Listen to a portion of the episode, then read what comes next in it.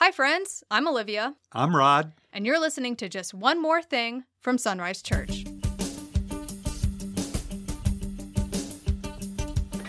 Welcome to another episode of Just One More Thing from Sunrise Church. In today's episode, we are wrapping up our Bible study methods series with correlation.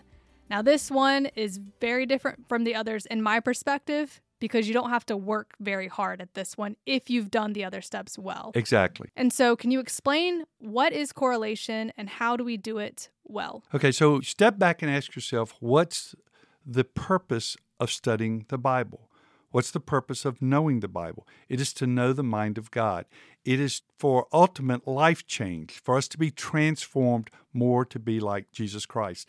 And so when you know a passage and when you have observed, interpret, applied that passage, and you hang on to it deep in, in your psyche, in your soul, you end up seeing things where that passage correlates to other aspects of your life and other passages of Scripture. You start bringing things together in your own mind of, of how things fit together. There's correlation that happens, and you see the wonder of the mind of God and what He wants to do in your life.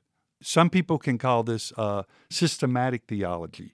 When you rise above the passage itself and you start seeing the way this passage correlates with another passage you know, one of the episodes of Just One More Thing that we did just a few weeks ago, you asked me if a principle that I preach showed up somewhere else in the Bible.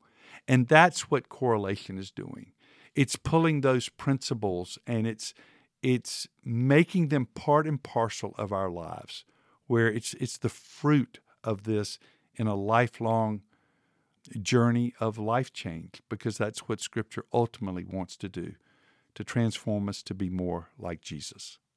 And as you said in the start of this series, the Bible is made up of 66 different books, but it is ultimately done by one author. So as we go through correlation, we see that common thread of the same author of Scripture. As the Holy Spirit moves through the writers, there's a common thread, and correlation brings that out tremendously. And it's really cool to see as you study. Yeah, and let me just recommend a resource here. Uh, there's a book called Living by the Book. It's by Howard Hendricks. He's the one who taught me this method when I was in seminary.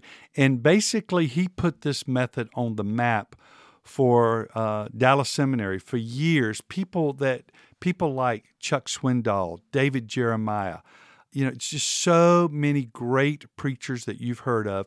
They studied under this man, and this man put, Howard Hendricks put his methods into a book called Living by the Book, and it's very accessible to read, and you'll you'll do some of the same exercises that we did when we went through class.